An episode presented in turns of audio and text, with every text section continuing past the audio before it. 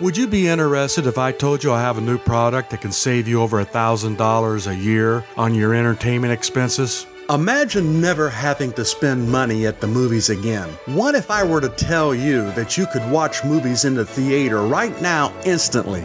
Extreme Platinum Smart TV Box allows you to watch movies from the 19th century to the 21st century. Not only can you watch unlimited movies, but you can also watch unlimited TV shows, every episode of every season ever. Do you like sports? You can watch live sporting events, paid per view, and all the sporting events from all around the world in HD, all free and unlimited. Did I mention how easy it is to use Extreme Platinum's customized menu? It allows you to click and watch your movie or TV show or sporting event Everything in categories for you from TV shows, movies, sports, news, family and kids content, and so much more. It's all legal, it's all free, and it's all unlimited. The Extreme Platinum Smart TV box is the best Android streaming box on the market. I have personally evaluated the top smart TV boxes on the market, and I can say there is not another box as good as the Extreme Platinum Smart TV box. With our customized Extreme Platinum Wizard, you can stream unlimited movies and endless TV shows right on your TV. Matter of fact, it takes your TV and makes it into a smart TV. All you need is an internet connection and a TV. Just plug and play. Powered by Android, the world's most popular operating system, our menu allows you to take advantage of everything that is available on the internet. We have Spanish, Chinese, Korean, Filipino, Hebrew, and Arabic, TV and movies, and more. So, what are you waiting for? Order your very own Ultimate Entertainment TV system by visiting extremeplatinumhd.com. Now that is extremeplatinumhd.com, all one big word. Or call 210-254-5959 and order yours today. Stop paying all those bills that you pay right now for the content that you have on your TV, which most of the time you don't even want, and start saving today. Go to extremeplatinumhd.com. You'll be glad you did.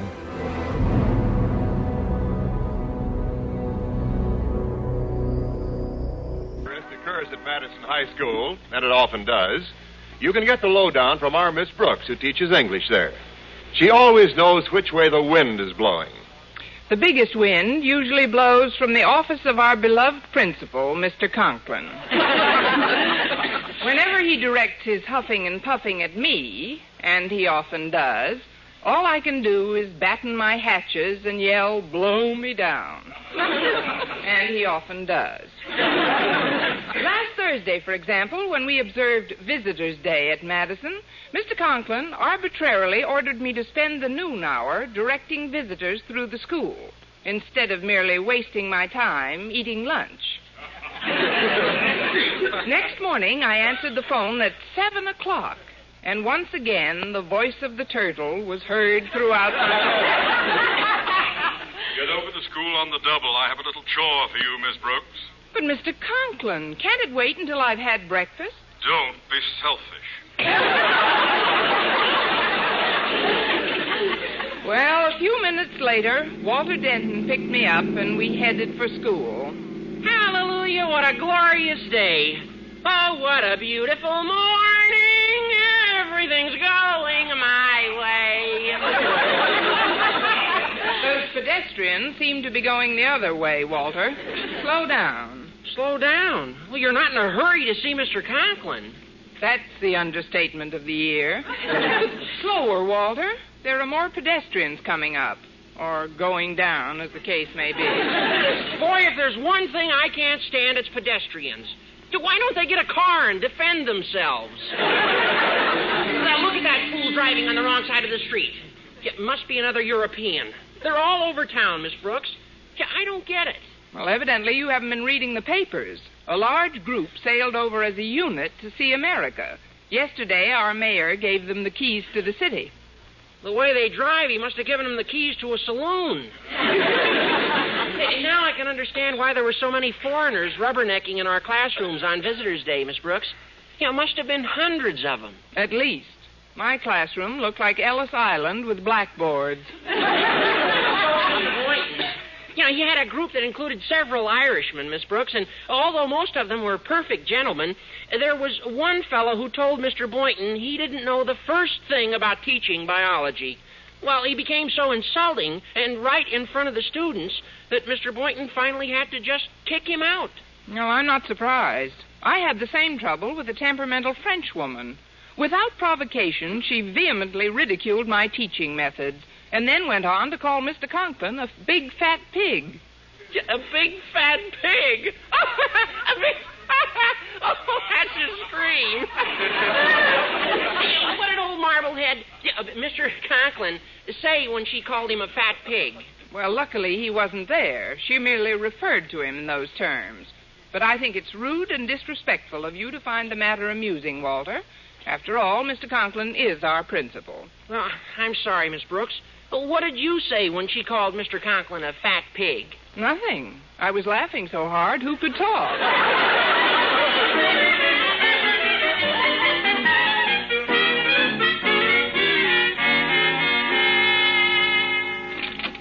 Good morning, Mr. Conklin. At ease. Sit down, Miss Brooks. Uh, it appears to me you're losing weight. Well, I'm on sort of a request diet, sir. A request diet? Yes, sir. Whenever I get a chance to eat, you request me to do something else. Your calling me here so early this morning prevented my having breakfast. Now, now, now, you ought to thank me for helping you to keep slim, my dear. If the day should ever arrive when Mr. Boynton sums up the courage to put his arm around you, you wouldn't want to be fat now, would you? Well, no. But I'd still want something left that he could get a grip on.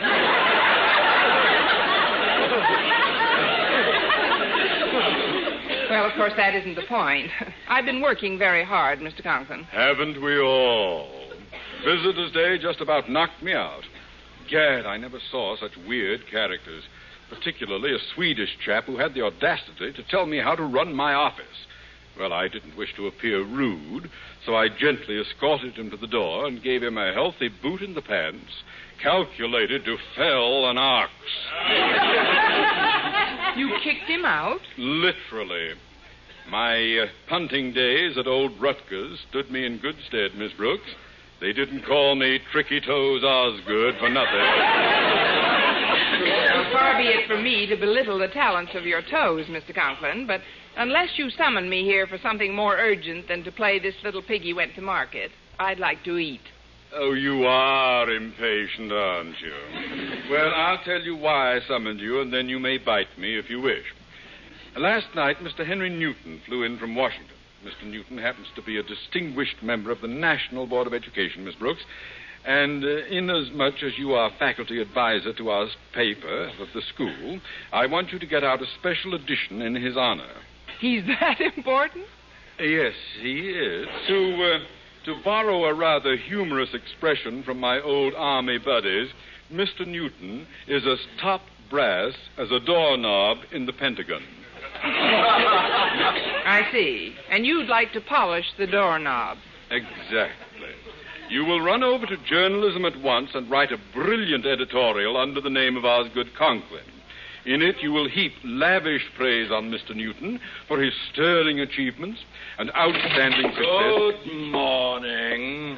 Well, Mr. Stone, you know the illustrious head of our Board of Education, Miss Brooks. Oh, certainly. If you'll excuse me, Mr. Stone, I've got to run over to journalism and write a story on Henry Newton. And by all means, stick around. I might be able to contribute some interesting facts to that story. Oh, splendid. You may state, for example, that Mr. Newton is a champion of international unification of teaching methods. Teachers in other lands simply do not understand our methods, nor do we understand theirs. Perfectly true. What do we have in common that men of all nations can understand? Outside of Marilyn Monroe, I can't think of a thing.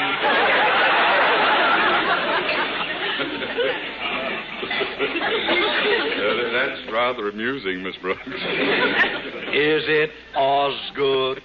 yes, sir. She said outside of Marilyn. Monroe. You, yes. A little water, those tired jokes, Miss Brooks.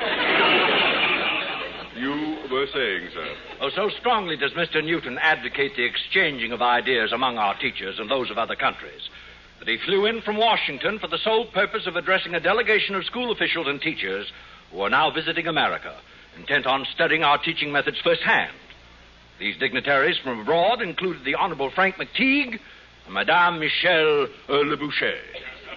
Well, Mr. Stone, if Mr. McTeague and Madame Le Boucher should care to visit our school, we'll certainly make them feel at home.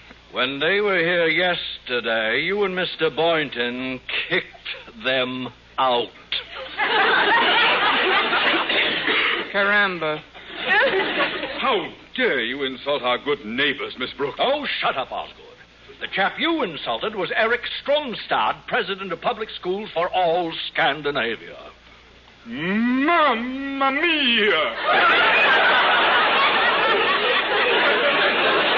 You kicked him out. As I say, they don't call him Tricky Toes Osgood for nothing. The injured parties have prevailed upon me to write a letter of introduction to Mr. Newton. They intend to meet him at lunch and officially protest the treatment they received at your hands. Well, sir, if you could perhaps tell Mr. Newton. I that- can tell him nothing. As a member of the National Board, his powers far exceed mine. You have stepped on the toes of his pet project, and in so doing, you may well have committed occupational suicide. Yes. You mean he, he might have our jobs? Under similarly grave circumstances, he has forced the dismissals of many teachers. Oh, teachers. Oh, well, I'll be sorry to see you and Mr. Boynton go, Miss Brooks. Please, Mr. Conklin. As for Mr. Boynton, his actions were entirely justified. Mr. McTeague insulted him in the presence of his students. Uh, nevertheless. And as for Madame Le Boucher, well, I had to get rid of her. She was disrupting my classroom. and- That is no And she called you a big fat pig. The guillotine would be too good for her. Mr. My chivalrous nature compels me to spring to the defense of American womanhood. If Mr. Newton should discharge this poor woman, this this poor teacher you see cringing before you. He's been known to fire not only teachers, Osgood, but principals as well. Principals, too? Mrs. Stone, if I should lose my job. Never mind her. She's just a woman. I'm a married man with child.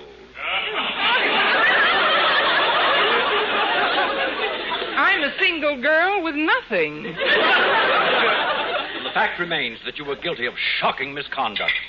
Miss Brooks, Osgood, when those foreign dignitaries inform Mr. Newton of the shabby treatment you extended them, you may rest assured that heads will roll.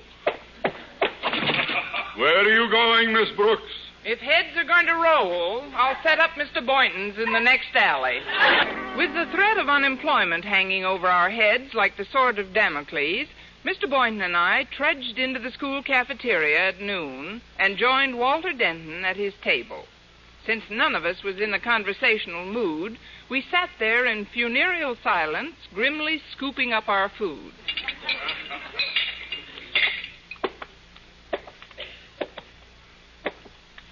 Greetings. Aloha. Pull up a tombstone and sit down. Thanks.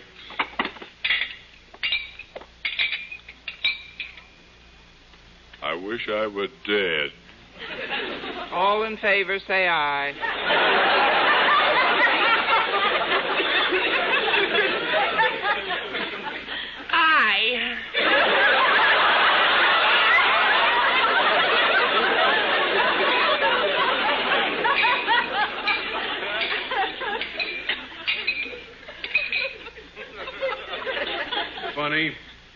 Thought it could happen to me.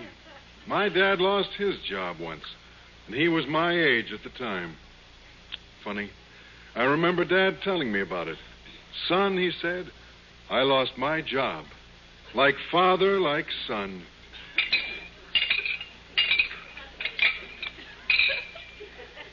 Sonny. Me, Osgood Conklin. Ten years a high school principal. And now, a bum. Like father, like son. Eh?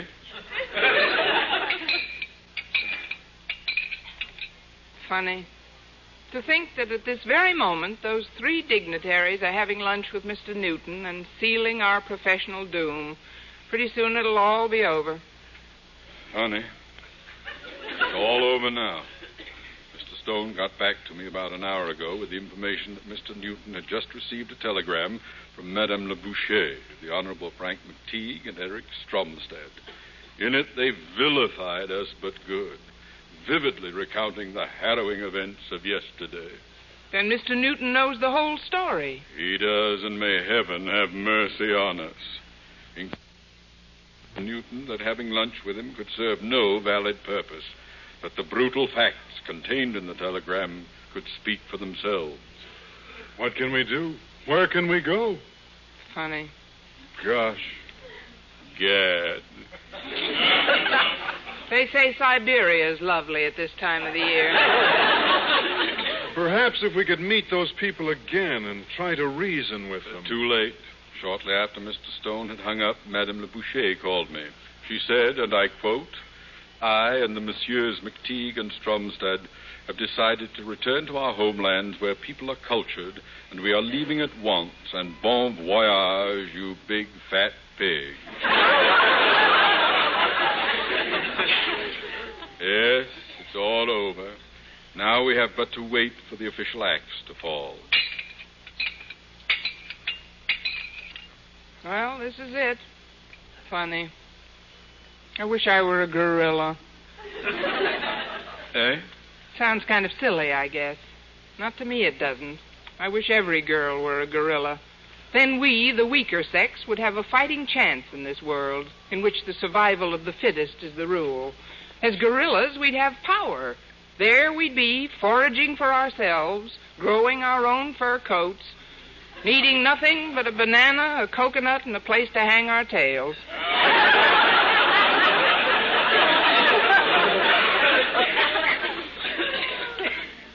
Uh huh. Miss Brooks, they also say the booby hatch is lovely this time of year. Oh, they'll give me a room. I'm ready. Hey, wait a minute. Well, I've got a scheme that might save your necks. Supposing one of those three dignitaries was to visit Mr. Newton at his hotel and act just as brazen and repulsive as he or she did yesterday. Then the guy might understand why you were forced to boot him out.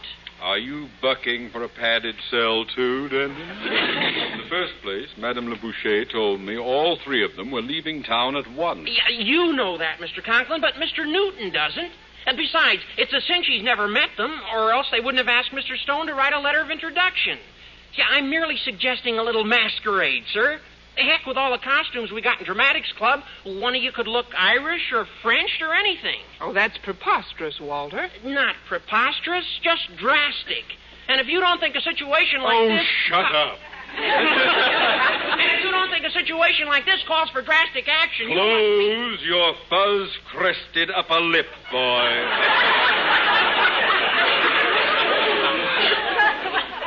Masquerade indeed. It's perfectly clear that our only hope lies in Mr. Newton's allowing a, a cooling off period before taking any action. Time is the great healer. Excuse me, folks. Daddy. Uh, what is it, Harriet? Well, I've been taking messages in your office, and Mr. Stone just telephoned. He said he'd been contacted by Mr. Newton, who's called an emergency meeting at the board for tomorrow morning. An emergency meeting? Yes, Miss Brooks. He said at that meeting, Mr. Newton will recommend the summary dismissal of you and Mr. Boynton and Daddy. Tomorrow morning. Funny. Gosh. Gad. Again. Funny. Never thought it could happen to me. Me, a poor teacher, deprived of a livelihood by another woman. A wealthy woman at that. How I envied her the fur coat she was wearing. She didn't grow it herself. Must have paid thousands of dollars for it. At a time like this, that's a strange thing to envy her for, Miss Brooks. Anyway, you have a fur coat of your own. Not anymore. Last night it woke up and walked back to the kennel.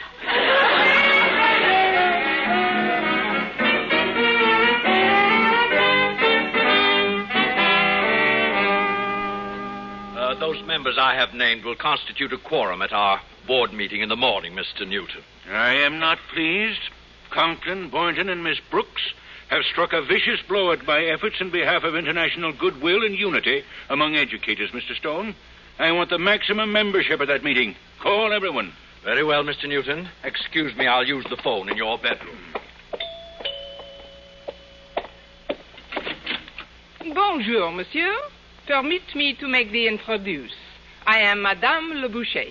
Ah, well, what a delightful surprise to meet you, Madame Le Boucher. Uh, you must come in. And uh, tell me all about your horrible experience with Miss Brooks, my dear. I am Mr. Newton. You are Mr. Newton? But I expect to meet a pleasant looking man. You are a big fat pig. What's that? Fat, bald, old, and dirty. I beg your pardon? I heard you were a bachelor, monsieur, and now I can understand why. Sacre bleu, such a stupid face, who could marry? This must be some sort of a joke, madam. I have been married to a lovely woman for ten years, and never have I. Of course, she probably wouldn't let you kiss her. when did you first realize this woman married you for your money? What's. Now, see here. I- If these brazen remarks are a sample of what you gave Miss Brooks. Oh, please, do not mention that blockhead of a woman. You must discharge Miss Brooks at once because I am insult. Yesterday I am in her classroom, and when I kick her. Uh, j- j- just, just, just a moment. Why did you kick her? Do I got to have a reason? I would like to know why did you kick Miss Brooks? Because she is a big fat pig. Well, that may be true, but uh, surely she must have uh, said something of an insinuating or insulting nature to provoke your action. Oh, she did. She told me to stop throwing her students out the window. You were throwing children out the window? Only the small ones. The big ones I couldn't lift. My poor friend Eric Stromstad, he had the same embarrassing experience with Mr. Conklin. After he kicked Mr. Uh, Conklin, uh, just, just a moment. Why did he kick Mr. Conklin? because he is a big fat pig. and I mean it. Eric and I, we do not like big fat pigs. Now, you take my friend Frank McTeague. He kicked Mr. Boynton. Why? Because he is a skinny pig. McTeague does not like skinny pigs. So you see, Monsieur Newton, if you could get it through your thick skull to understand. I'm beginning to understand a lot of things, madam. Come in. Yes? Lumpen Jemini.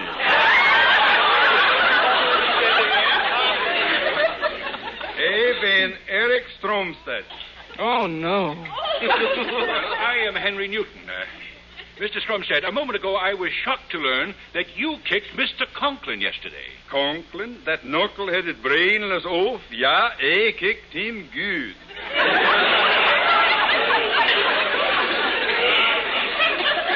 Yeah, they do not call him Tricky Toes Eric for nothing. Bonjour, Eric. I, I don't believe... Oh, oh. Eh ben, Madame Le Boucher. oh ja, ja, ja, ja. Uh, listen, Newton. I you make him here to make sure you fire Conklin. You not fire him, I beat his head in. We fight. Uh, now, look, I don't approve of fisticuffs, Mr. Stromstad. Then we wrestle. Japanese style. you jitsu.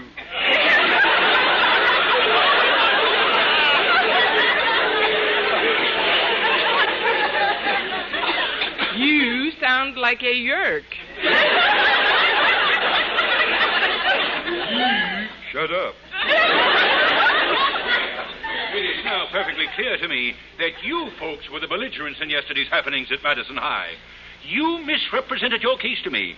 You know what you stated in your telegram. No, we do not, monsieur. You see, when we wrote this telegram, we are loaded. Loaded? Yeah, yeah, we was drinking, you old goat. Drinking? Old goat? No, Old Crow. this is a little joke I heard on Kukla, Fran, and Pierre. Oh, good heavens, you people are insane. Begorra, I'm Frank McTeague. Well, uh, uh, I'm Mr. Newton. The back of me hand to the front of your face. Asseyez-vous, McTeague. You remember me, Madame Le Boucher? And of course, this gentleman here with the alpine jacket and the bare knees is Bain Eric Stromstad. Eric Stromstad. you? Oh, that's the silliest costume I ever saw. Shut up, you yak ass.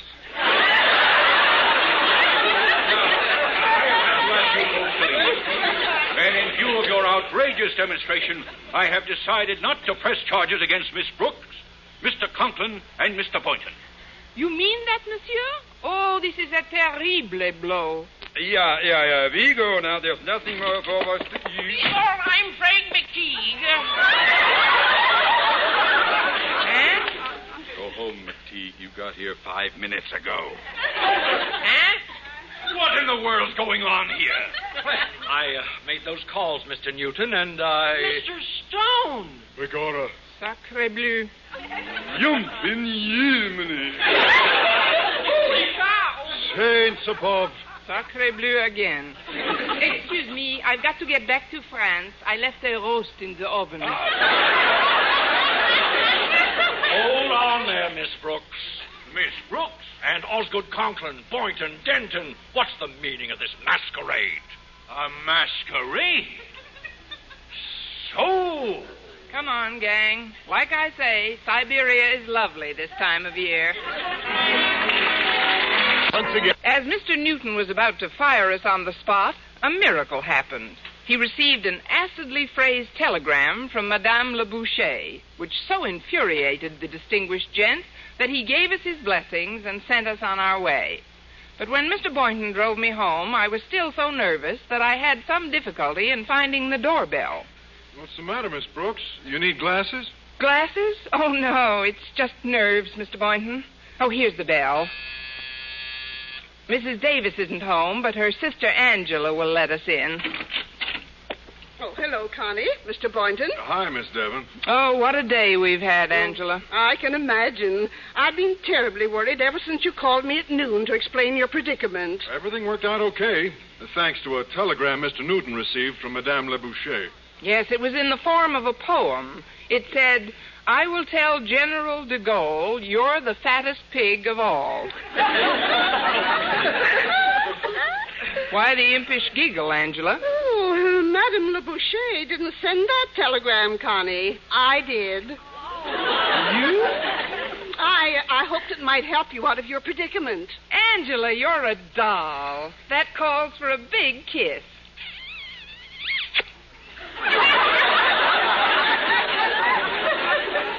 Miss Brooks, you kissed me. Well, kill me. I need glasses.